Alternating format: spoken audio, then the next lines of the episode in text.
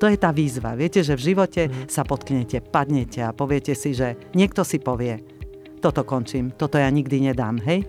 Lebo je to neznáme, nemám to odkiaľ zobrať. No a taký ako ja si povedia, že no toto je výzva, tak to musím dať. Vítajte v podcaste Rozhovory MD aj v roku 2022. My nezahálame a hneď druhého máme novú epizódu. No a na to, aby sme úplne správne vykročili do tohto nového roku, tak máme tu epizódu s úžasnou hostčkou, veľmi inšpiratívnou a je to profesorka Daniela Ostatníková, ktorá je prednostkou Fyziologického ústavu v Bratislave na Univerzite Komenského, no a tiež zastávala pozíciu prodekanky, prorektorky, najmä pre medzinárodné vzťahy, čiže riešila všetky Erasmy a výmenné pobyty, takže aj o tom sa rozprávame v tomto podcaste, no aj o tom, že ako vyzerala jej cesta cez školu, potom klinickú medicínu, na fyziológiu. A ako si myslela, že to nebude úplne to pravé, ale naozaj si našla a myslím, že veľmi a, hlboké poslanie na, na fyziológii a neskôr teda v rámci neurovied a centre výskumu autizmu. No a rozprávali sme sa taktiež aj o skúsenostiach v rámci prodeka- prodekanovania, prorektorovania a aj kandidát, kandidatúry na dekanku. No pre mňa naozaj, že, že sviatočná epizóda, pretože rozprávať sa s profesorkou bolo, bolo úžasné. A naozaj je to, je to žena, ktorá je ako človek veľmi, veľmi zaujímavá, inšpiratívna a pokorná, ale taktiež ako odborník veľmi pracovitá a, a úplne, úplne profesíne nadúpaná. Takže nech sa páči, toto už je náš rozhovor prvý v tomto roku 2022 s Danielou Ostatníkovou. Nech sa páči.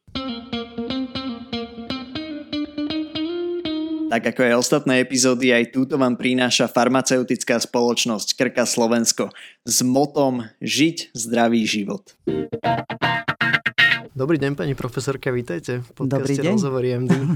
Dobrý deň, som veľmi prekvapená, že ste na mňa nejakým spôsobom e, si spomenuli, lebo mm-hmm. sme sa videli už Hadam dávno, 3 roky. No, už to asi budú Však, aj 3 roky. Hej. 3 roky, keď ste mi hovorili na ulici, že idete skúsiť svet. Na motorke či na bicykli. Hej, hej, no tak to som, to som utekal na, na skoro rok do Južnej Ameriky. No ale to nie, že by som si na vás teraz spomenul, to bolo, že ja som verný fanušik. Vlastne, Ďakujem. že počas, počas školy, však naozaj, že, že tá vaša osobnosť, či už vedecká, lekárska, ale taká manažerská, že to naozaj tak uh, neviem, na mňa to pôsobilo veľmi tak inšpiratívne. A nie iba teda, že, že odborná, ale aj taká ľudská naozaj, že, a, že, že veľmi morálne zakotvený človek a, a taký naozaj, že, že, že dobrý, citlivý. Ďakujem. Takže... Ja mám rada prácu. Mám rada pracovať a mám rada uh, pocit, že keď som niekde, niekde a venujem tomu čas a ešte mi za to niekto aj platí, tak to musím urobiť dobre. Takže mm, to nie je nič na chválu. Ja si myslím, že ja som v živote robila len svoju prácu, ktorú mám rada, mám rada študentov a mm, možno sa to aj budete pýtať, ale dostala som sa k tomu celkom náhodou. Aha. No tak ako sa toto celé stalo, že vy ste študovali na LFUK? Áno.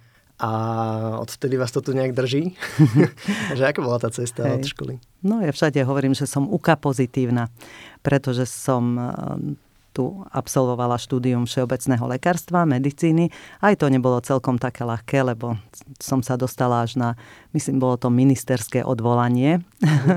Takže um, nebola som celkom e, z priaznivej, zo spriaznenej rodiny, takže sme museli trošičku počkať, ale vďaka mojej statočnej mamine, ktorá išla na ministerstvo a povedala, že pán minister, budete ľutovať, keď ju nezoberiete, tak tak som sa dostala v novembri na lekárskú fakultu a mm, pre mňa to bolo niečo, čo som si ani nevedela predstaviť predtým. Ja som inak chcela študovať jazyky a moji rodičia ma správne nasmerovali, lebo hovorí, že jazyky môžeš študovať. To si študuj, môžeš si aj kresliť, môžeš si aj čítať, aj malovať a pôjdeš študovať. Niečo, čo má zmysel, obidvaja rodičia boli lekári, tak samozrejme, že si mysleli, mm, že, že jediný zmysel, zmysel má medicína, ale mám sestru aj brata, obidvaja sú vyštudovaní lekári, tak asi to malo mm. zmysel.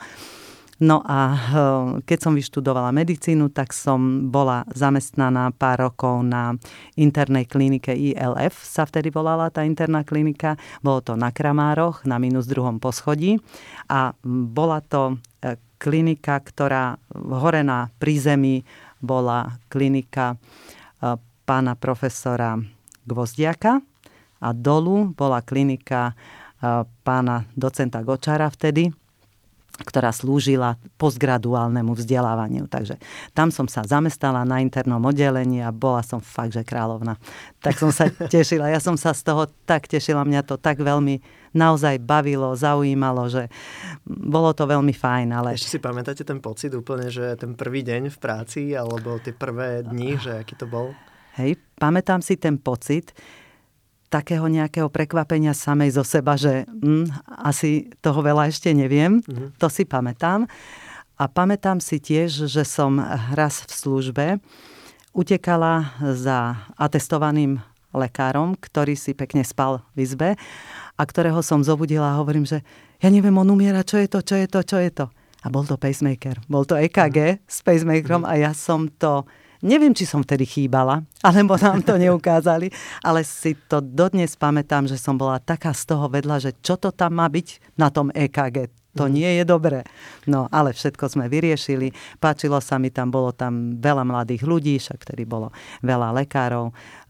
Nebola som tam dlho, teda zamestnaná som bola viac ako 7 rokov, ale medzi tým som bola na materskej mm-hmm. dovolenke. No a keď prišiel, e, prišiel také uvoľnenie a prišlo, prišlo už tá predrevolučná doba, tak um, môj manžel si našiel miesto v zahraničí, no a ja som pekne musela cupkať do nejakej práce, kde som nemusela slúžiť. No a tá práca, ktorú ktorú som si vybrala, bola na lekárskej fakulte. Vlastne tá práca si vybrala mňa, aby som tak povedala, lebo naši, moja, moja tútorka, boli to takí ročníkoví učiteľia vtedy, keď my sme chodili, tak um, moja tútorka mi zavolala, že či by som nechcela prísť na fakultu. No a e, bola to zhoda okolností. Ja som na fakultu prišla, najprv ma chceli prijať na patologickú anatómiu, potom na anatómiu, potom na patologickú fyziológiu a nakoniec som skončila ako zastupujúci učiteľ na fyziológii a dodnes toho neľutujem. Mm-hmm. Takže aj tá neklinická kariéra vie, byť, vie viesť nejakým veľmi úspešným výsledkom, ako už teraz takto spätne sa na to človek pozera? Viete, neviem celkom, ako som sa na to pozerala vtedy, ale viem, že som bola veľmi nešťastná. Veľmi som tie prvé roky tak akože stále mala pocit, že čo som to urobila, mm-hmm. čo som to urobila. Ale ono v podstate tie životné cesty um, sú prívetivé, pretože keď si oblúbite tú cestu, po ktorej idete, a je to jedno, či je trnistá, kamenistá alebo akákoľvek, keď si ju oblúbite a poviete si, že preskúmam to, že aj tu sa nájde určite niečo, v čom budem užitočná svetu, tak ono sa to vyplní. Keď, mm. budeme, len, keď budeme len nadávať a byť negativistický, tak sa nám nemôže nič dobré stať, lebo neuvidíme ani to, čo sa nám môže dobre stať. Áno, to, je, to, to je zaujímavé, že tento pocit, že ste tam išli a keby asi vám chýbala nejak tá klinika, alebo že taký možno mm-hmm, pocit nejakého mm-hmm. nenaplnenia, alebo že, ano, že čo, prečo na tej fakulte, však už som mm-hmm. tu vyštudovala, zase tu som.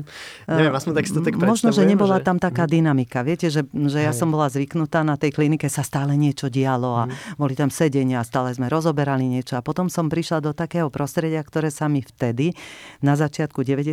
rokov, stalo trošku také také neakčné tak to poviem. Hoci, hoci tá akčnosť sa tomu dala krásne dať.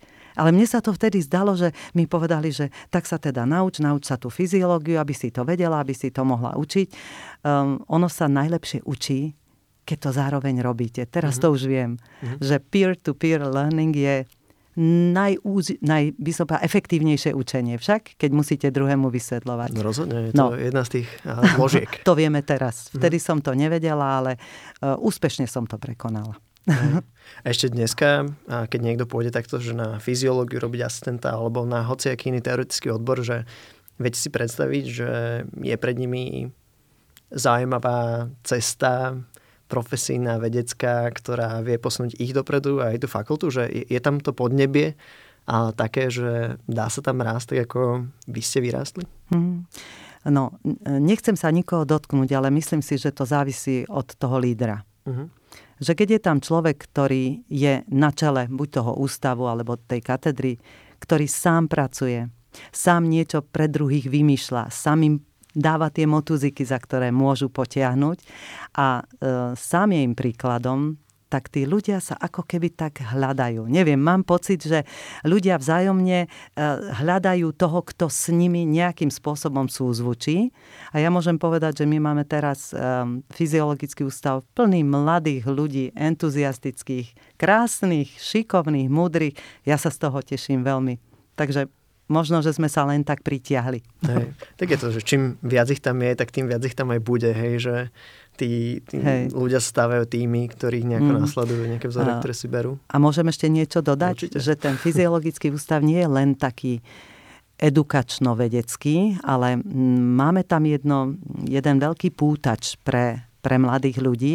A to je trošku taká klinická časť, lebo sme založili v roku 2013 Akademické centrum výskumu autizmu a naozaj založili sme to preto, aby sme skutočne vedeli, že deti, ktoré pôjdu do výskumu, že sú deti, ktoré majú diagnózu autizmu. Mhm. Lebo v roku 2007 ešte žiadne diagnostické škály na Slovensku neboli a horko ťažko sa, sa developovali niekde v iných krajinách. Takže, takže my sme vlastne si neboli istí, či to či splňajú kritéria na diagnostiku, tie deti, ktoré na Slovensku vtedy e, diagnozu autizmu mali.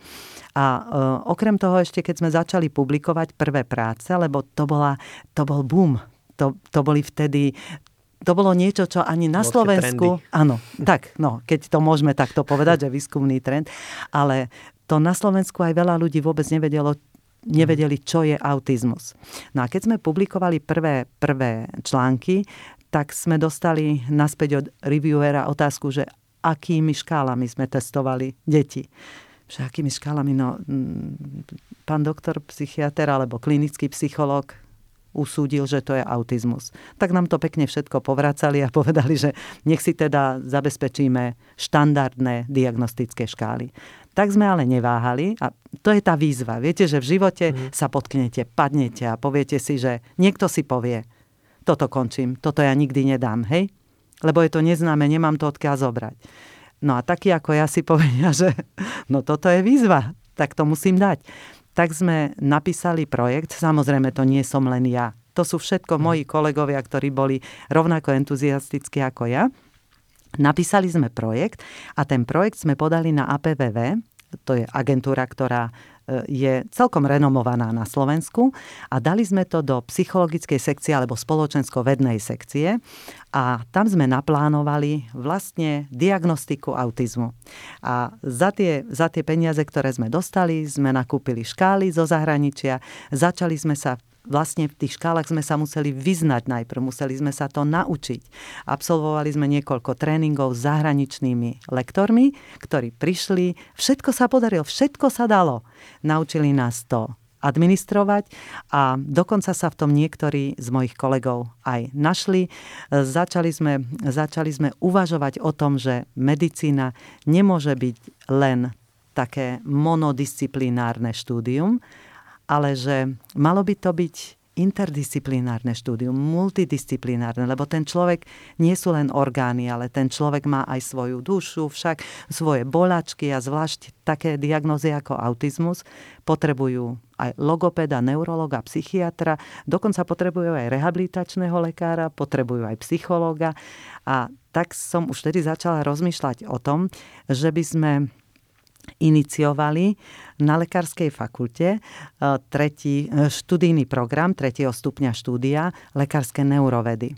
Mne sa to veľmi páčilo, lebo viem, že som bola aj na zahraničných univerzitách a to bol priestor práve pre tú interdisciplinaritu, lebo nemôžete robiť e, interdisciplinárnu psychiatriu, že? Tak keď je niekto PHD v psychiatrii, musí to byť lekár, a ten lekár teda bude nejakým zdrojom tých ďalších um, docentov, profesorov, preto aby sme mali samozrejme garantov aj psychiatrie. Ale lekárske neurovedy si môžu dovoliť širší rozmach, môžu pozvať molekulárnych biológov, môžu pozvať e, psychológov, môžu pozvať genetikov, antropológov, lebo všetci môžeme ten mozog a to, ako sa mozog prejavuje kognitívne a behaviorálne, však všetci ho môžeme skúmať z rôznych uhlov pohľadu.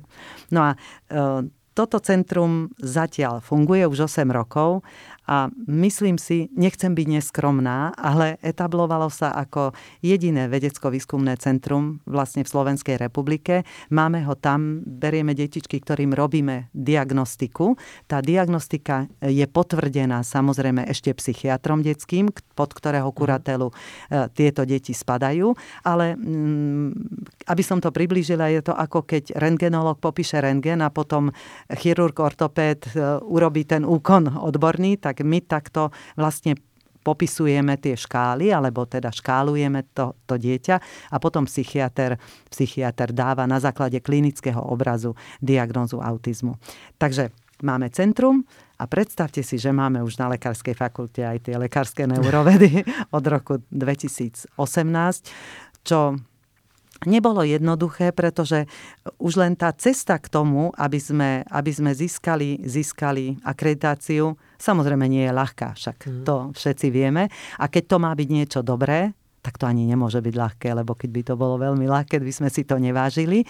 A Teraz máme veľmi dobrú spoluprácu s psychiatrickými klinikami, máme dobrú spoluprácu s neurológmi a robíme vlastne štúdium tretieho stupňa, kde sa príjmajú aj lekári, ale aj nelekári a môžu sa príjmať aj nelekári na psychiatrické oddelenie, ktorý nikdy nebude prednostom psychiatrie, ale ktorý bude vyškolený v neurovedách a veľmi dobre môže posunúť uh-huh. tú psychiatrickú, neurologickú alebo akúkoľvek inú kliniku, ktorá rieši, rieši mozog a konsekvencie jeho činnosti Hej. môže posunúť ďalej. Čiže to je vlastne tretí stupeň? Áno. Čiže už musia mať kvázi vysokoškolské vzdelanie? Áno, druhého stupňa. A to už je potom kvázi ako... PHD, PHD štúdium. Čisto, Áno, hej? presne uh-huh. tak. Ale je to naozaj, že pre koho všetkého? Že naozaj, ho, že hoci kto tam môže prísť? Alebo Nie, že sú tam nejaké prerekvizície? Áno, áno, áno. Je... Nemôže byť hoc kto, uh-huh. ale je to e, človek, ktorý skončil druhý stupeň štúdia, ktorý ho oprávňuje napríklad skúmať mozog. Molekulárny biológ, genetik, antrop, absolvent prírodovedeckej. Fakulty, absolvent samozrejme lekárskej fakulty, absolvent filozofickej fakulty v odbore psychológia, ale aj absolventi, hm, ja neviem, farmaceutickej fakulty alebo absolventi veterinárnej fakulty, teda univerzity. Takže um, skúmame, ten mozog sa dá skúmať ako na bunkách, na bunkových líniách, hej. potom sa môže skúmať na animálnych modeloch, No a potom môžeme robiť humánne štúdie, ktoré za predpokladu, že tie dve predchádzajúce ukázali nejakú cestu, tak sa môžeme potom pozerať na gény, môžeme sa pozerať na hormóny, môžeme e, riešiť e, elektroencefalografiu, môžeme riešiť MRK a to všetko je budúcnosť, pretože tie lekárske neurovidy za stolko ešte neexistujú. Teraz bude na konci roka prvý absolvent je tam ešte veľa čo objavovať. Určite áno a nás to všetkých veľmi baví. Hej.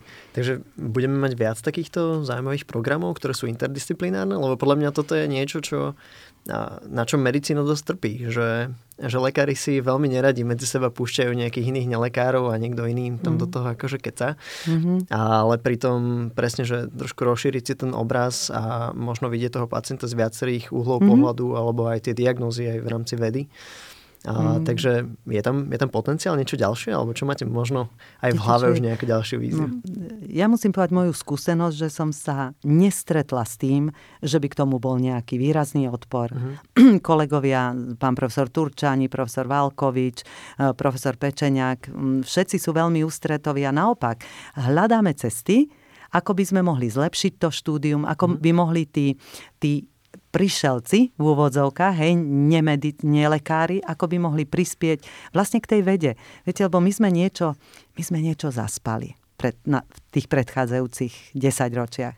A zaspali sme to, čo by mala um, univerzita robiť, lebo univerzita nie je len na to, aby sme učili. Však univerzita je na to, aby tí, ktorí to učia, aby sami mali nejakú skúsenosť s vlastným poznávaním, výskumom, štúdiom, prácou s literatúrou, aby posúvali ten odbor dopredu. A ja si myslím, že keď som ja nastúpila na lekárskú fakultu ako asistentka, tak to bolo prevažne tak, že boli nejaké štátne úlohy, tie sa robili, hej, docenti, profesori robili štátne úlohy, ale mali sme aj veľa kolegov, ktorí boli vlastne tzv. lektory, že ich práca bola v tej praktikárni učiť študentov. A mňa život naučil, že najlepšie sa študenti učia od niekoho, kto to má reálne zažité. Takisto ako na klinikách. Však tam sú normálni doktori, ja tomu mm. hovorím normálni doktori, ktorí môžu potom učiť svojich študentov. Ja nie som normálny doktor, hm. lebo ja som doktor teoretik. Ale potrebujem tiež mať nejaké zázemie, hej, to odborné, aby som mohla vysvetľovať študentom, že aj tá molekulárna biológia je dôležitá. Že je dôležité pozerať sa na receptory. Však je dôležité pozerať sa na, na celkové, celkové to milie na toho človeka aj z iných uhlov pohľadov, ako len z tých orgánových alebo klasických funkčných, funkčných um, prístupov. No. Hej. Akože ja možno teraz budem hrať takého diabloho advokáta. Nech sa páči. Čo samozrejme veľmi rád robím, ale hm. veľmi nerád vám. ale a nie, akože z mojej skúsenosti mám nejaký taký pocit, že profesori, docenti, často je, že veľmi dobrí výskumníci, ako keby tak strátili ten cit možno pre, pre vzdelávanie medikov, že sa tam vytvorí veľmi taká tá veľká bariéra, taký ten študent, pedagóg mm. gap, ktorý sa už nejako nedá dobehnúť, že tí, tí študenti nevedia úplne možno doceniť to, čo ten, ten, ten, ten vedec, profesor, docent im chce dať a zároveň nepochopia úplne bazálne veci, ktoré by ich lepšie naučil naozaj nejaký peer alebo nejaký že o pár rokov starší lektor, mm. a asistent. Že ako sa možno pozeráte na toto?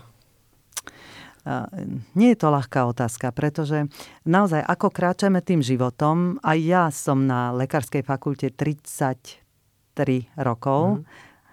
tak hm, mám pocit, že človek už v tých takých, v tej energii a v čom, že trošku slabne. A je to fyziologické a môžem to aj povedať, lebo však som na to odborník, že? Myslím si, že sme dosť unavení tým, čo na tej lekárskej fakulte žijeme. My máme veľmi veľa študentov. Ja som bola na New Yorkskej univerzite, ktorá má svoju lekárskú fakultu a poznáme tam profesorov, učiteľov, mnohokrát sme tam boli aj na návšteve. Oni majú 120 študentov. Učiteľov majú možno dvakrát toľko, ako je nás. A práve preto sa to nezunuje asi tým dobrým učiteľom, lebo nemusia to robiť masovo. Uh-huh. Je mi to veľmi ľúto, že to hovorím, lebo viem, že Slovensko potrebuje lekárov. A viem, že aj páni ministri, aj terajší, aj predchádzajúci, stále apelovali na nášho pána dekana, aby sme príjmali na lekárske fakulty viac študentov, pretože nemáme ako vystriedať tých, ktorí odchádzajú do dôchodku, lebo mladých ľudí nie. Len viete, keď je to taká masovka, tak je veľmi ťažko udržať si tú iskru. Lebo keď prídete do posluchárne a je tam 300 ľudí, vidíte prvé 4 rady. Hm. Že? Nevidíte, nevidíte už ďalej. Prihovárate sa tým, ktorí na vás tie oči, že vidíte, že to tečie, hej? A že môžete ďalej hovoriť a to vás povzbudzuje. No, v posledných dvoch rokoch sme si toho veľmi neužili za korony, ale, ale naozaj, že potom, keď vidíte, že na tie prednášky naozaj prídu. Nechcem ani povedať, že polovica, lebo to by som klamala, príde 35 alebo 50, tak máte zrazu taký pocit, že čo robím zle? Že kde sa stala tá chyba?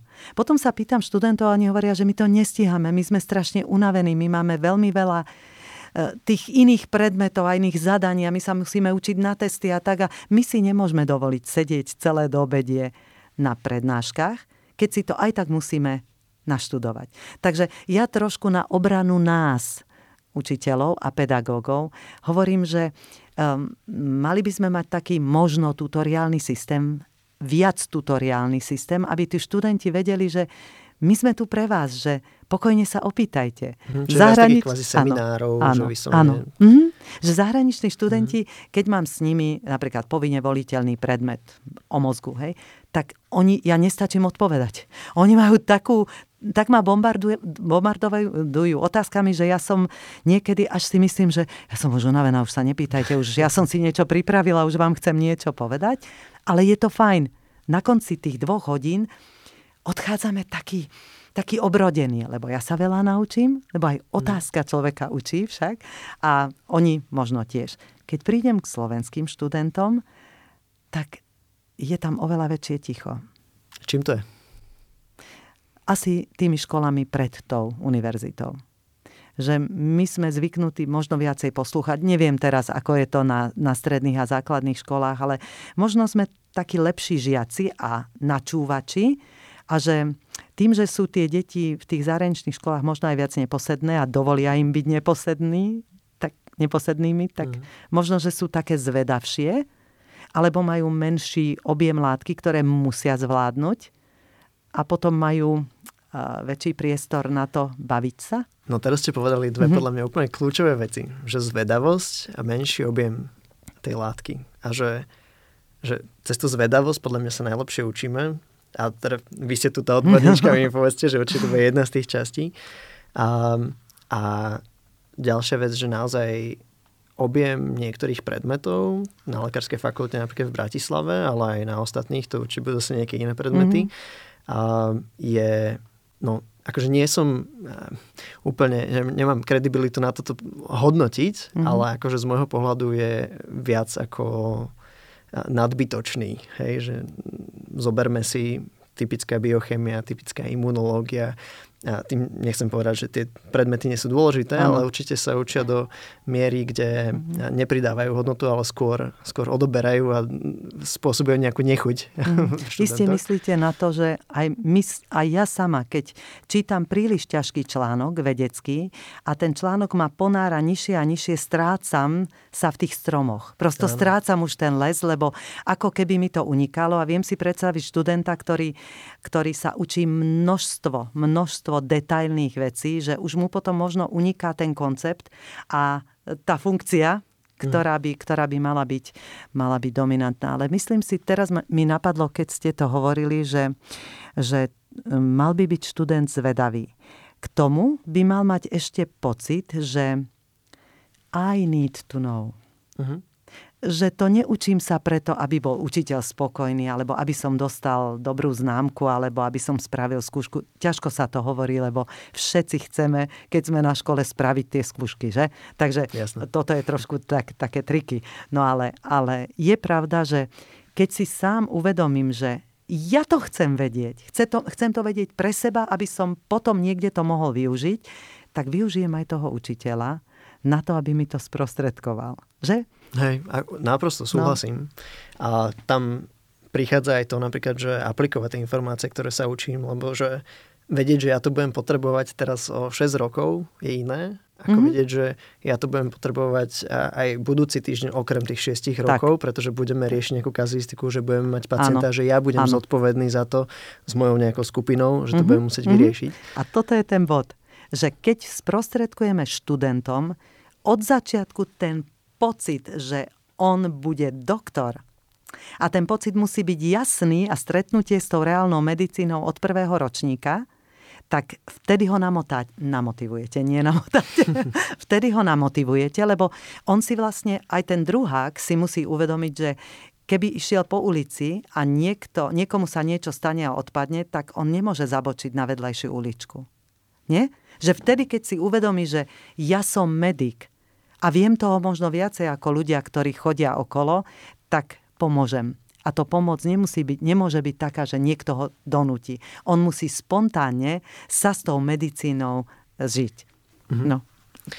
No, načali sme už túto tému a ja mám takú otázku, jednu asi že z dvoch, ktorú som si pripravil a strašne sa teším na odpoveď, lebo som zvedavý, že čo mhm. mi poviete.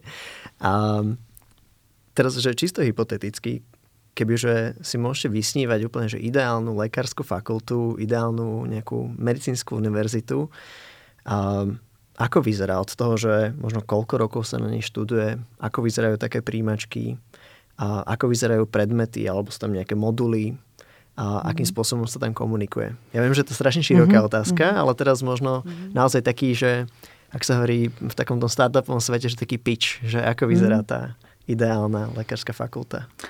Uh, ideálna lekárska fakulta podľa môjho názoru vyzerá tak, že prvá vec, ktorú musím urobiť, si musím vybrať tých študentov a musím ich vybrať procesom, ktorý mi potom umožní, aby tí, tí, ktorí prídu na tú lekárskú fakultu, aby som ich mohol tutorovať tak, aby to skončili. Nemusím mať dropout. Keď dobre vyberiem, tak môžem pomáhať a v procese toho štúdia z nich tých študentov vytesám, keď som mm. dobrý učiteľ. Ale nemôžem prijať každého. Hej? Čiže... A teraz koho, koho príjmeme? Teraz koho príjmeme? Príjmeme človeka, ktorý musí byť e, intelektovo schopný. Čiže musí mať akúsi takú bázu všeobecných intelektových schopností, učiť sa, spracovať to, asociovať, kriticky pomyslieť, aj ten text čítať s porozumením. Takže to by som povedala, že je základná charakteristika študenta, ale však nielen medicíny, ale aj mhm. univerzity všeobecne. A potom si myslím, že musí byť človek, ktorý, ktorý má drive. Viete, u nás ideme zo strednej školy. Veľmi často, ja som bola prototypom toho, že ja som ani vlastne nevedela ešte, čo v živote chcem. Ale myslím si, že to nehovorím len za seba. To bude asi 80% ľudí. 80% hej. ľudí, že je málo vyprofilovaných, ktorí presne vedia, čo chcú v živote. Hej? Ale keď by som e, po strednej škole išla skúsiť niečo, hej, niekde, alebo by som medzi tým sa niekde na strednej škole zamestnala, tak si myslím, že by, že by som bola skôr taká motivovanejšia robiť niečo, čo už viem, že ma bude asi baviť, alebo čo je iné ako to, čo nemám rada. Uh-huh. Takže myslím, že tá, buď tá stredná škola by mohla profilovať už tých študentov. No, nechcem ja teraz spomínať americké školy, ale college sú vlastne na to, aby tam pripravili tých študentov na to, čo chcú študovať potom, ale však tá medicína je potom kratšia.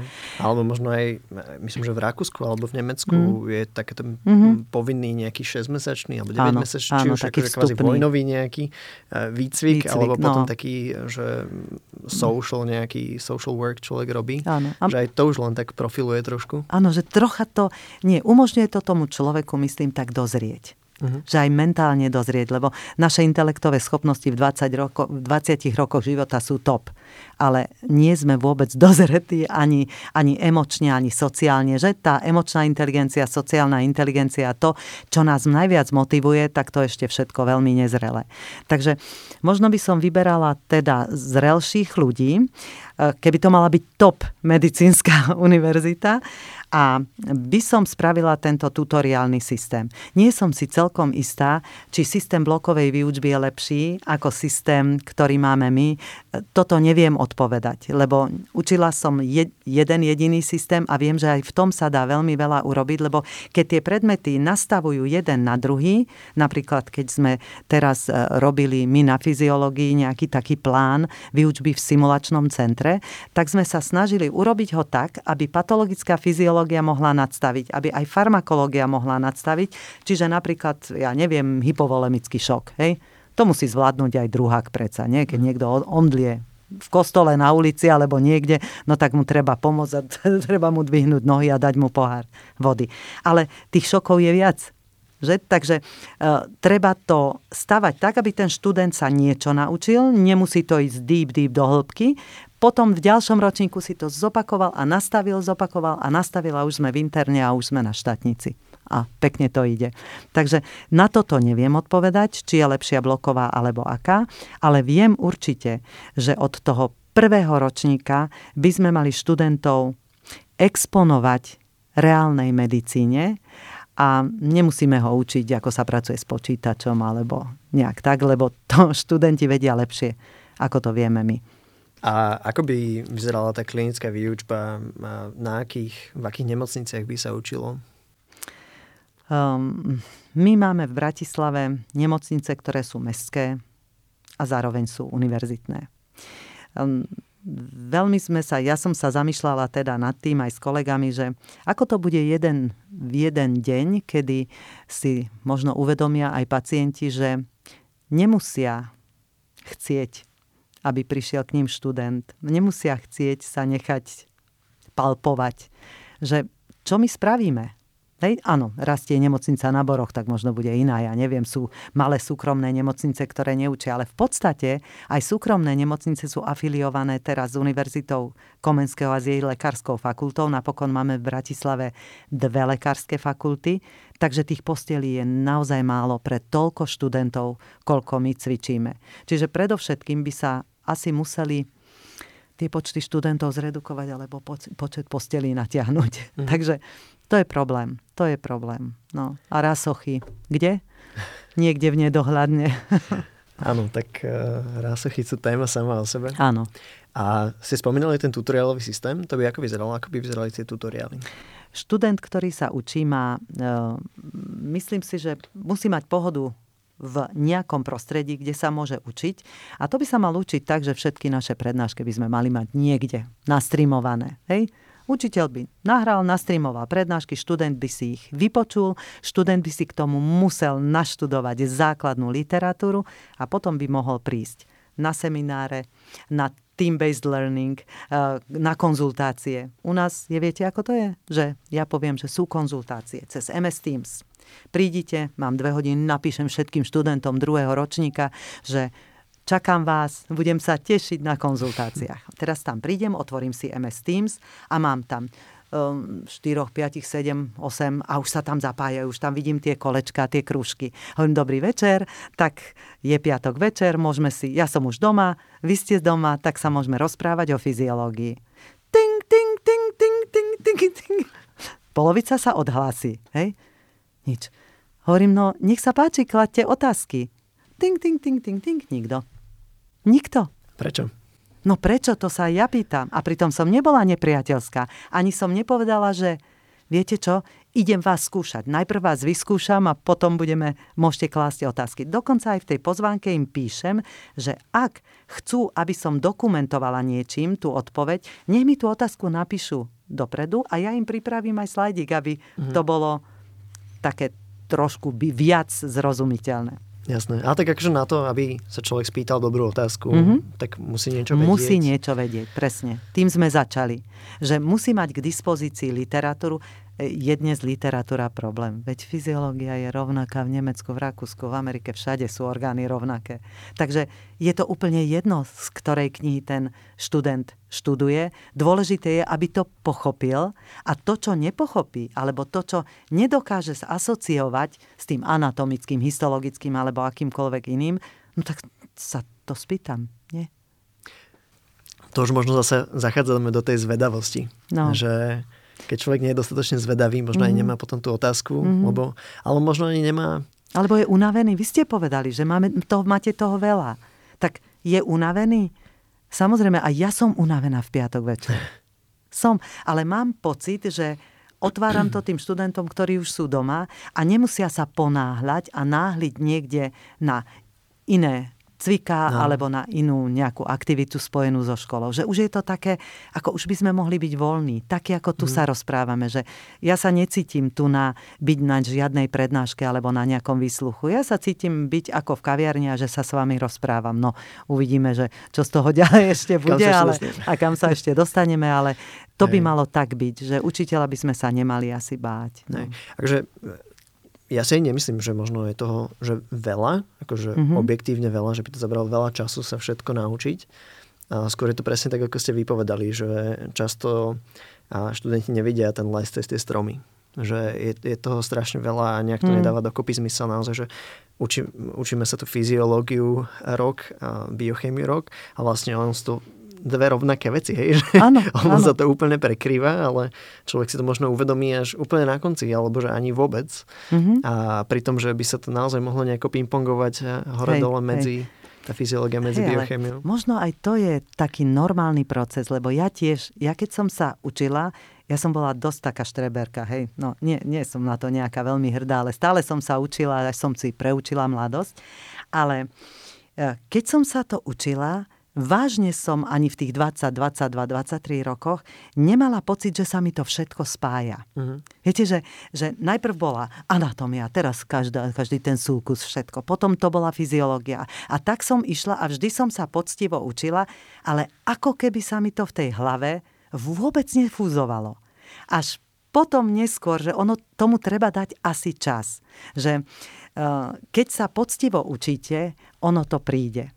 Ja som hovorila až v 40 doteraz si to pamätám, keď som mala 40 rokov, tak som hovorila, myslím, mojej sestre, že Beatka, ja neviem, ale mne ti idú same, same tie myšlienky teraz.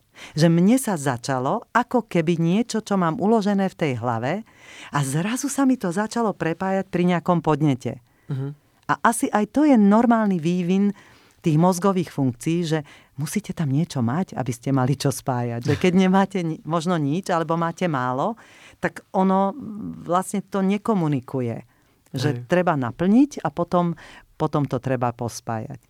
Hej, alebo akože aj potom tu máme nejakú tú Bloomovú taxonómiu, no, hej, že, kde na začiatku je nejaké to, že naučím sa, potom Presne. tomu porozumiem, potom to začnem aplikovať. A, ano, potom to niekoho naučím a už je dobre. Áno, a že, že tie a vedomosti sa tak nejako akože e, kladú na seba ano. a spájajú. Hej, a, hej, hej. Zároveň, že, že keď sa tak pozriem spätne na to štúdium na lekárskej fakulte, že často sme sa dostali iba po ten prvý krôčik, že, že, že knowledge, že, mm-hmm. že, že naučiť sa. Naučiť sa ideálne, ako aj druhý, že, že pochopiť a potom už aplikovať, že na to už keby nezostával často čas, lebo však to sa asi malo diať na tých stážach, ktoré, hej, zase tam naražame na to, že tí lekári majú 300 tisíc ďalších vecí, ktoré musia tam veľa tých študentov a tak ďalej, že objektívne príčiny, že prečo sa, prečo to štúdium často vyzerá tak, ako ano. vyzerá. Mnohokrát je to systémový problém, ano. ktorý sa veľmi ťažko rieši. No, no a, a vy si kandidovali na dekanku myslím, že 2014, ja sme, sme ano. dve, druhák, ano. tretiak vtedy ano. na fakulte. Je to pravda. A celkom som to prežíval, lebo akože som bol taký podporovateľ, že, že to bude super a, a potom vlastne to nejak vyšlo vo vážne v prospech, myslím, že o jeden alebo o dva hlasy. Tak nejako, hej. veľmi tesne. um, tak čo, čo bolo to, čo ste chceli nejako že zlepšiť, alebo že, že kam ste chceli dostať tú fakultu v tom 2014, že čo bola tá vízia? Mm. Tá moja vízia bola spraviť z našej lekárskej fakulty Harvard. Dobre, možno Dobre, som to, to odľahčila. Áno, to je smer. Áno, to je smer. Um, veľmi som si prijala trošku tú fakultu tak, tak um, oživiť tým, že som si bola vedoma, že keď chceme prilákať mladých ľudí, tak napríklad by som im zriadila škôlku v areáli fakulty. Že mala som pocit, že treba niečo urobiť, aby sa tam tí ľudia cítili dobre, aby chodili radi do práce alebo teda doktorandi na svoje výskumné pracoviska, aby študenti chodili radi do školy a aby sa s tou školou zžili. Že prosto, ja som na začiatku povedala, že som UK pozitívna a naozaj mám pocit, a táto korona mi to jasne dala najavo, že mne tá škola chýba že mne to naozaj chýba. Mne chýbajú študenti a chýba mi tá atmosféra, toho, že sa tam niečo robí aj vedecky a že je to vždy na konci také objavné. Hm. Že neviem nič, o tom nájdem si metódu, ako by som to chcel zistiť. Teraz pozvem k tomu mnoho študentov, ľudí a nakoniec vlastne robíme, ten, robíme tie štúdie aj na našich študentoch, však vy ste možno tiež boli jeden z nich na stážach a na praktických cvičeniach a buďme, buďme teda spolu, spolu si pomáhajme, mám rada taký ten, taký ten kolektívny prístup. A to som si myslela, že by sme mohli z tej lekárskej fakulty tak spraviť, aby sme tam radi chodili. Lebo ja keď som nastúpila, tak mala som pocit, že každý tak frflal. Že ľudia, boli, ľudia budú vždy nespokojní, však pozrite sa teraz, aká je situácia. Len, viete, keď budeme stále len, len sa stiažovať a frflať, moji rodičia ma vždy učili a neviem, či to teraz celkom je vhodné povedať, že e, vždy počúvaj, poslúchaj svoju autoritu. Mm-hmm. Keď sa ti nepáči, ako tá autorita niečo vedie, čoho si ty e, súčasťou, máš len dve možnosti. Buď odídeš, keď tam nevieš vydržať, alebo tú autoritu nahradíš. A mm, ja som to nepochopila dlho, čo takéto. Viete, že, že človek si tak povie, no určite, aká múdrosť, nie? Ale ono to vlastne má svoju, e, svoju podstatu. Však, že keď máte pred sebou víziu a chcete niečo, nechcem s nikým bojovať. To nie je o tom, že chcem niekoho vyšaltovať alebo chcem e, niekoho predbehnúť. To je o tom, že človek má svoju víziu a tá vízia nemusí výjsť. Ja som nie nešťastná, veď sme, sme boli štyria kandidáti. Najlepší kandidát pre, pre tých, ktorí, ktorí boli tí voliči a ktorí zastupovali jednotlivé um, fakultné kliniky a katedry, si zvolili svojho dekana. Ja som OK, ja som bola prvá, ktorá som išla podať ruku, lebo si myslím, že tak to má byť. Ale zasa na druhej strane som veľmi rada, že som sa vtedy uh, na to odhodlala, lebo to tiež nie je jednoduché. Uh-huh. To nie je jednoduché a tiež som si myslela, že je to oveľa jednoduchšie, ako to v skutočnosti bolo. Tá práca Nie. dekana alebo tá kandidatúra? Tá kandidatúra. Ja a som si myslela, ja som si myslela, že tam prídem a poviem teda svoje vízie a že to bude také friendly. Ale bola to taká politika. A bol, nie, bolo to také, akože, bolo to také, mňa, na mňa išla veľká úzkosť. Poviem mm. vám úprimne, že ako keby v tom kotli človek stál a nebol priateľom. Alebo nema, mm. nemala som ten pocit, že tam niekomu idem niečo ponúknuť. Mala som skôr pocit, že sa tam idem nejako obhajovať. Uh-huh. A ostatní to je dosúdiť nejak. Áno, áno, že, že, ma, že ma posudzujú. Ja vám hovorím naozaj moje úprimné pocity a vážne, že som to doteraz ešte, myslím, že nikomu nepovedala, ale keď sa priamo pýtate, tak teraz si spomínam na tie pocity, ktoré som vtedy mala, ale bolo to fajn, bola to pre mňa obrovská skúsenosť, bolo to niečo, čo teraz, keď si pomyslím, že, že áno, že poďte teda, skúste aj vy ísť niekde, kde dáte svoju kožu na trh, hej, a kde predostriete svoje vízie, lebo byť dekanom je veľmi ťažké. To je, to je veľmi, veľmi ťažké a náročné a ja vôbec neviem, či by som bola dobrá dekanka, či by som nezlyhala. To ja neviem. Ale viem isto, že toto, bol, toto bola cesta, táto cesta išla takto a vôbec to nič nehovorí o tom, ako ideme ďalej pretože ideme ďalej silnejší, poučenejší. Mňa zocelili aj moje, moje pôsobenia ako prodekanky, aj ako prorektorky. Ja som sa tak strašne veľa naučila. Ja som sa naučila byť manažérom, pričom som management vôbec neštudovala. A je to aj management, self-management. Ja som sa naučila byť poriadna k svojej práci, poctivo to robiť, aby som aj druhým ukázala, že, že poďte, poďte so mnou, lebo ja to budem robiť poctivo a vy to môžete so mnou tiež urobiť lepším. Takže e, ja nič neľutujem, čo bolo. Veľmi sa teším ešte na ďalšie výzvy, keď neviem, koľko toho ešte príde.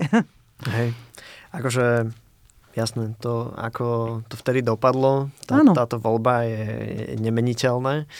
A čo sa, aspoň, že, že pre mňa, ja, čo som si z toho tak zobral, lebo ja som vtedy bol v tom senáte a vlastne tiež som hlasoval, že študenti v rámci a, akademického senátu majú veľkú moc, napríklad aj pri voľbe dekana, teda aspoň na lekárskej fakulte v Bratislave, UK, a neviem, na iných to na Slovensku asi funguje veľmi podobne. Áno. A a naozaj, že je veľká škoda, keď študenti robia neinformované rozhodnutia aj tí, eh, čo sú v rámci toho akademického senátu a, a treba sa veľmi pozerať na tie fakty a mhm. menej na nejaké emócie, na nejakú manipuláciu a to som tam všetko videl. A takto spätne a aj ja by som určite sa inak zachoval a tak ďalej, že ja, akože pre vás to bola lekcia asi, že úplne iného kalibru, ale a ja si z toho tiež beriem takú, takú nejakú spomienku, nejakú lekciu. Hmm, ale a, bolo to posilňujúce. Áno. Bolo to všetko posilňujúce a možno tá ďalšia moja práca, ktorá bola na rektoráte, kde som mohla slúžiť vlastne medzinárodným vzťahom a posilňovaniu medzinárodných vzťahov na rektoráte, by vôbec nebola. Áno. No a k tomu sa, k tomu sa poďme dostať, že a, tieto medzinárodné vzťahy, ja som ako študent a, za vami tiež musel dojsť, keď som chcel ísť na Erasmus napríklad. Potreboval som tam vaši, váš podpis a pečiatku a dúfal som, že mi ho tam dáte a že, že môžem ísť a že sa mi uznajú predmety. A, to bolo môj styk s vami ako prodekankou pre, pre zahraničné vzťahy a myslím, že veľa študentov sa takto a tam nejako musí dostať. A našťastie v Bratislave na, na LFUK máme ešte super a, zamestnancov tam tej, tej, tej sekcie, alebo ako to nazvať. A, že nás to bola dobrá skúsenosť. A, posielame pravdepodobne do zahraničia viac ľudí ako v minulosti. A, alebo nie je to mhm. pravda? Som sa tak zatvárila však. Teraz je doba, kde, kedy od istého času ten Erasmus sa vyvíjal tiež ten program. Ja keď som prišla v roku 2007 ako prodekanka pre medzinárodné vzťahy na lekárskú fakultu, tak tam bola jedna pani a program Erasmus ešte ani nerezonoval u študentov. Prosto bolo to ešte, ešte v plienkach. Mm-hmm. A mali sme pomerne, pomerne dobrý štart, pretože sme urobili jednu vec a tá vec bola s požehnaním teda vtedajšieho pána dekana, profesora Labaša, že som ho presvedčila, že nemôžu študenti, ktorí prichádzajú z Erasmus pobytov na univerzitách, chodiť za každým jedným prednostom, aby im uznával ten predmet, ktorý robili na univerzite. Existuje charta práv študenta Erasmus a tá hovorí jasne, že keď je sieť univerzit, ktoré môžu vymieňať študentov, tak sú rovnako kompetentní v, ja neviem, v Lione a, a v Belehrade, ako sú kompetentní v Bratislave. Jednoducho musíme tomu veriť. A preto ten študent tam ide, aby sa naučil, ale má to obrovskú pridanú hodnotu. Súhlasím. Obrovskú. Pretože ten študent, mnohí, ktorí prichádzali naspäť a naozaj mám to napozerané a nažité z tých študentov, prišli naspäť a povedali, že, povedali, konečne som sa stal samostatným mužom. Viete, že, že zistil, že že všetko si musí vybaviť sám. Že zrazu je tam mimo rodiny, že zrazu je sám na seba a nebolo to len o tom vzdelaní a o tej škole. Bolo to aj o rozvoji osobnosti, o jazykových kompetenciách. Je to úžasné, veď naša generácia bola veľmi, veľmi by som povedala, jazykovo nezdatná až tak. Ja som mala veľké šťastie, že moji rodičia ma ako 17-ročnú poslali do Cambridge na letnú školu angličtiny ja som tam skoro zomrela. Ja som bola prvý raz niekde, niekde preč a ja som tam plakala. To prvý Erasmus. Prvý raz, a môj prvý Erasmus. Ja som tam plakala každý boží večer. Ja som vôbec nevedela sa tam vyznať a bolo to veľmi ťažké, lebo sme nemohli vtedy ani telefonovať, nemali sme kde mobily, ani na telefón sme nemali. Takže ja som tam bola v cudzom svete sama, ale bola to pre mňa taká škola, že viem si predstaviť každého Erasmus študenta ako, v akej úzkosti tam ide, ale aký rozvoj je to, keď príde naspäť. A toto som chcela teda dosiahnuť a preto som presviečala aj tých študentov, že aby sa nebáli tam ísť. Že to nie je len o tom štúdiu, že keď trošičku sa budú tie predmety nie celkom silabami lícovať alebo budú totožné, to vôbec nevadí. To vôbec nevadí. Konec koncov však tá akreditácia, alebo teda tie sílaby, ktoré máme na Slovensku, nie sú akože e, bohom dané alebo zoslané áno, od niekaďal, že to sú určite. tiež iba vymyslené na tých ostatných fakultách. Určite. A sú trošku a niekde iné boli blokové. Viete, bloková výučba, tak nemôžete mečovať Presne. No, ale myslím si, že sme to tak pekne, pekne do tohoto štádia, ale vy ste sa pýtali, že ako je to teraz. No, tak toto to boli vyvíja, také, možno. áno, toto bol taký boom, že sme teraz mali peniaze z tej Európskej únie a všetko sme motivovali tých študentov. Oni nemali vtedy ešte ten 2007, 8, 9, také možnosti ísť do zahraničia, ako majú dnes študenti. Veď mhm. dnes už aj stredoškoláci idú študovať rok niekde do zahraničia. A máte iné možnosti.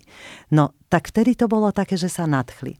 A potom prišlo štádium, kedy som, keď som pracovala na, na rektoráte, kedy začali v rôznych európskych mestách byť nebezpečné situácie. Tam vybuchla bomba, tam narazil niekto do ľudí.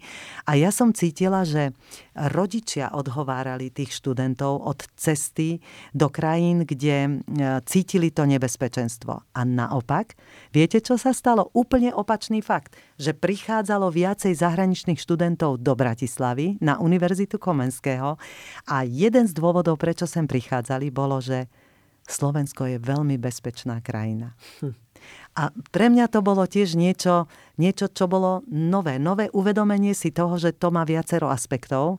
Aj to, tá globalizácia, že prináša nám mnoho dobrého, ale na druhej strane nám prináša aj zo pár negatív, že my si tu žijeme v krásnej krajine, kde nie je veľa násilia, i keď si to teraz možno myslíme, ale keď to porovnáme s nejakými inými krajinami, tak sme tu relatívne bezpeční, nemáme žiadne povodne, nemáme zemetrasenia však, čiže, čiže mm, zvýšil sa v tých eh, minulých rokoch, hlavne prísun pred koronou, hovorím, prísun zahraničných študentov a záujem zahraničných študentov študovať na Univerzite Komenského, čo ma veľmi tešilo. Áno. Ja si pamätám, keď som bol v piataku, myslím, na Erasme, tak eh, to bol vtedy presne taký nejaký rok, neviem, čo bol 2017, že mm-hmm. tu začalo také LSNS veľmi rásť a a úplne som bol z toho taký deprimovaný, že, že čo pre Boha sa toto na tom Slovensku deje. A mi to tak prišlo, že by bolo strašne super, keby každý jeden mladý človek išiel niekam do zahraničia a teraz nie preto, aby sa naučil, ako svet funguje, ale aby videl proste nejakú diverzitu, aby trošku vystúpil z takého toho malého Slovenska, z takého toho nášho nejakého vankúšika. A, a už len to, že ja som bol v Nemecku, tak teraz uh, som mal taký pocit, že, že sa pozerám na to Slovensko trošku tak, uh, dobre, že to je z hora, no teraz toto blbosť nie, ale že možno, ano, že zo ano. strany, mm-hmm. že, že z takého nejakého nadhľadu. A zároveň niektoré univerzity majú uh, povinné, že, že študenti musia absolvovať nejaký jeden semester alebo nejaký čas štúdia v zahraničí. Mm-hmm. Viete si predstaviť, že toto by mohol byť model aj na Slovensku, kde každý študent, povedzme aj medicíny, by musel vycestovať aspoň že na dvojmesačnú mm-hmm. stáž alebo na mhm. predštátnicovú stáž, alebo by musel v rámci šiestaku absolvovať nejakú stáž v zahraničí. A dáva mm-hmm. to zmysel, alebo že je, je to vôbec zrealizovateľné takéto niečo?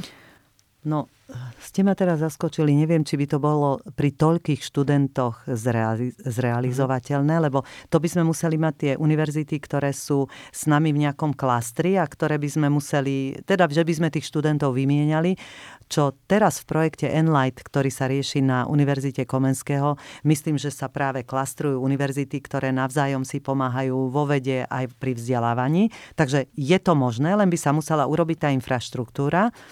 Pri e, študentoch tretieho stupňa štúdia PHD je to priam must. Uh-huh. Lebo žiaden môj študent, doktorant, ešte neskončil doktorantské štúdium bez toho, aby išiel aspoň na 3 mesiace, minimálne na 3 mesiace niekde pozrieť, ako sa robí veda a ako pracujú doktorandi v iných, na iných univerzitách. Takže tam si myslím, že to je určite nevyhnutné a v tom pregraduáli, hovorím si to, viem predstaviť, keby sa univerzity dohodli, že tých študentov budú vymieňať. No tak ďakujem veľmi pekne, že ste mi rozpovedali jednak e, skúsenosti, zážitky a nejaké možno aj lekcie, e, či už pre mňa, pre poslucháčov. A že ste boli taká otvorená, ale nekončí to ešte. Mám tu pre vás ešte 5 e, takých otázok, ktoré sa zvyknem pýtať každého hostia. A tá hneď prvá je, že akú knížku by ste odporúčili medikom? Akú knižku? A môže to byť medicínska, nemedicínska, mm-hmm. hocičo. Pred chvíľou som tu rozprávala, aké majú široké portfólio kníh, tak vyberám knižku, ktorú sme vypublikovali pred rokom a ktorá sa volá Lekárske neurovedy. A je to učebnica práve pre študentov medicíny, možno trošku viac obsiahla, ako sa žiada pri pregraduálnych študentov, ale bola, bola urobená ako e, podmienka štúdia tých lekárskych neurovied, ktoré sme tu predtým rozoberali.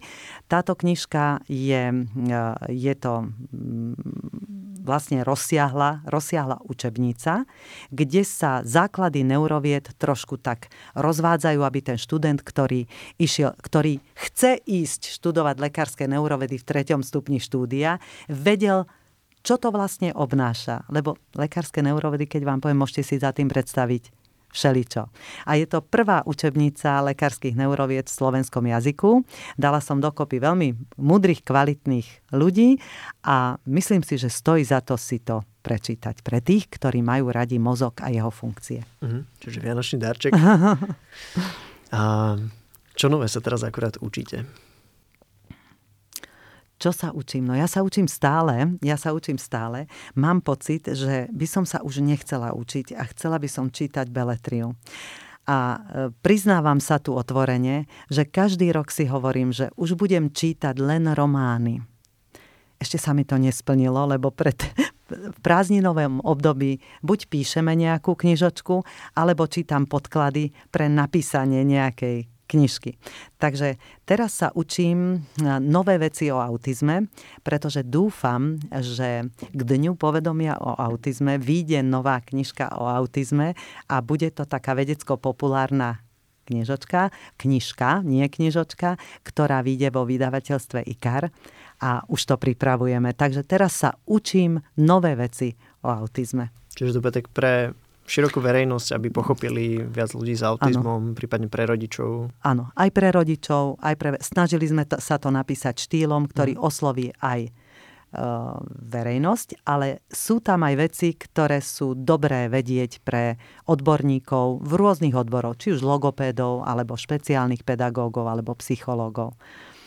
Zaujímavé, že som položil dve rôzne otázky a dostal som odporúčania na dve knižky. um, akú radu by ste mali pre medikov, medičky? Ja by som mala jednu radu.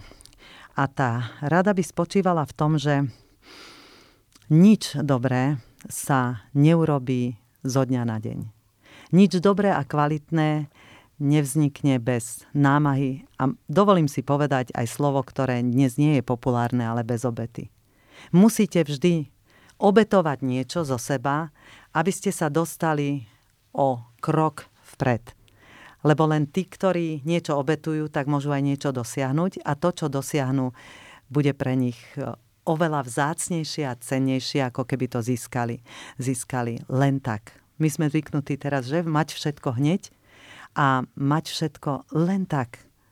Či sú to božičky alebo čokoľvek, hej, hmotné veci, tak získavame ľahko. Ja som ešte z generácie, ktoré, ktorá zažila to, ako, ako ťažko sa niečo kupuje. Hej? A to môžu byť obyčajné handry, ktoré nosíme na sebe. Dnes je všetko dostupné, takže trošku sme rozmaznaní a potom to prenášame asi aj do normálneho života. Tak moja rada je nevzdávať sa. Obetovať niečo preto, aby som v budúcnosti mohol žať. Čo bol taký váš najťažší moment počas štúdia? Mne Možno aj štúdium. počas praxe, mm-hmm. že ako ste to nejako preklenuli. Mne sa štúdium medicíny veľmi páčilo. Ja som tam bola veľmi radostná. Priznám sa, že mne sa to nezdalo ani ťažké. Lebo každé, každé, všetko nové, čo som sa učila, ma zaujímalo. A mala som pocit takého bohatstva, že viete, že vstupovať do životov ľudí a pacientov je obrovské privilégium. Podľa mňa. Lebo je to také niečo intimné a dôverné, že vyžaduje to od človeka, ktorý tam vstupuje, niečo viac ako vedomosti. Že vyžaduje to takéto osobnostné, morálne, hodnotovú silu. A možno, že to mi chýbalo. Že mi chýbalo na škole, ja som našťastie mala super rodičov, naozaj super rodinné zázemie, tak za to som veľmi vďačná, lebo to som si ničím nezaslúžila, ale toto mi chýbalo. To také hodnotové zázemie, že keby, keď sa pozerám do očí, do očí profesora, že vidím v ňom tú duševnú sílu. Že to by som chcela aj ja, aby, aby to zo mňa vyžarovalo, aby videli tí študenti, že niekto, kto ich má viesť tým poznaním, ktoré nakoniec sa vlastne pretaví v pomoc človeku, tak má tú hodnotu. Uh-huh. Hej, neviem, či, či to dobre hovorím, ale to si myslím, že to bolo možno to, čo mi chýbalo. Posledná otázka, že ak by neexistovala medicína, tak čo by ste robili? Vy ste načali tie jazyky. Uh-huh. Tak boli by tie jazyky alebo ešte niečo iné? Viete čo, ja by som robila hocičo. Chcela som, napríklad som veľmi chcela mať kvetinárstvo svoje vlastné. Tak mm, možno som k tomu len tak dozrela. Neviem, že keď som mala 20 rokov, či mi niekto povedal, že keby mi niekto povedal, že nebude medicína a skoro sa to stalo, hej, tak som išla študovať matematiku a biológiu na prírodovedeckú fakultu. A bola som tam prijatá a naozaj som sa nerútila. Ako, myslím si, že v každom tom odbore, v každom povolaní sa dá nájsť niečo hodnotné, krásne a prospešné pre iných a to človeka teší, tá spätná väzba. Takže ja by som pokojne robila aj niečo iné. Hoci čo. Úplne mi to tak príde, že, že netreba nutne ten talent, mm-hmm. ale naozaj to nejakou tvrdou prácou a persistenciou sa človek a stane úspešným v hoci ktorom odbore. Áno. No ďakujem veľmi pekne za tento rozhovor. Že ja vám ďakujem. Čas. Ja vám ďakujem, ste veľmi milí, že ste ma pozvali a hoci som mala zajačie úmysly, priznám sa, že nepôjdem, nepôjdem, nepôjdem, tak ste ma presvedčili svojim krásnym mailom a aj teraz tými otázkami, že naozaj ste to mysleli úprimne a že sme sa pekne porozprávali. Ďakujem. Práve ste dopočúvali náš prvý rozhovor v roku 2022. No a ak sa vám páčil, pošlite ho ďalej, budeme sa veľmi tešiť. A my sa počujeme opäť, opäť o týždeň.